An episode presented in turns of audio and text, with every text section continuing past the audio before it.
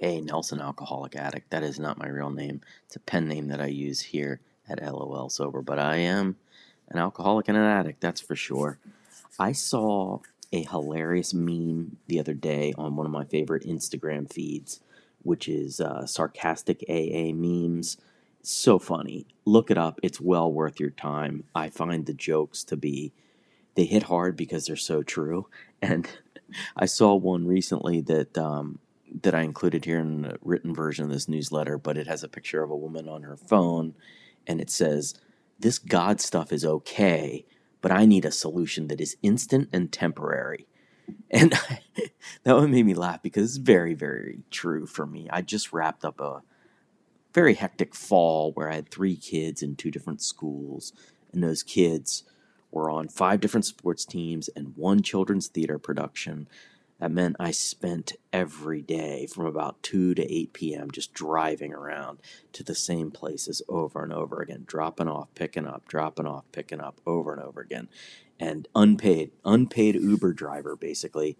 And I, of course, whined and moaned and groaned about it. And I said that I felt, you know, like I felt run ragged, you know, from all the driving and and you know you get no appreciation from the kids you're driving. They just i can't tell you how many times i sighed in my car at about 4.15 because i just sat in traffic for 15 minutes then sat and waited in a parking lot for another 10 minutes only to be greeted by a grumpy teenager who unleashes their bottled up teenagerness all over me. Um, god poor me right? Um, then the the activities pretty much ended for the fall, and suddenly my evenings involved very little driving in the evenings. So I found myself with lots of extra time to meditate and read sober literature.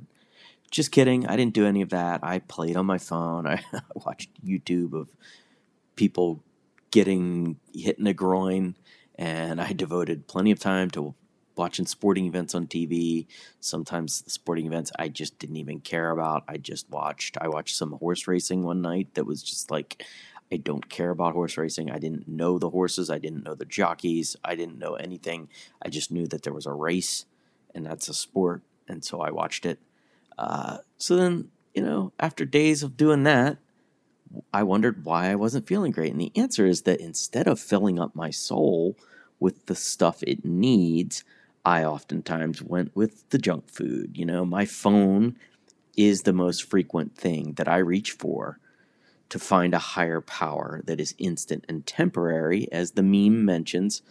And boy, do I do that. I, I got an alert this week that said I had used my phone for about nine hours per day over the past seven days. And I immediately thought that has to be an error. It has to be a mistake. No way. And it kind of is. A lot of my phone time, I think, is listening to podcasts while I go for a walk or while I'm at the gym for an hour, hour and a half.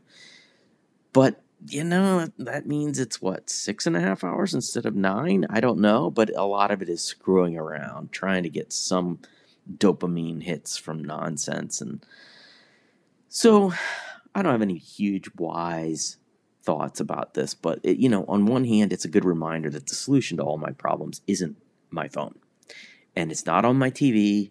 Um, you know, and it's not food. But I also want to try to be forgiving too because I'm wired in a way where I look for temporary and instant as a solution. And then I catch myself. I remember that my spirituality is the key to finding happiness.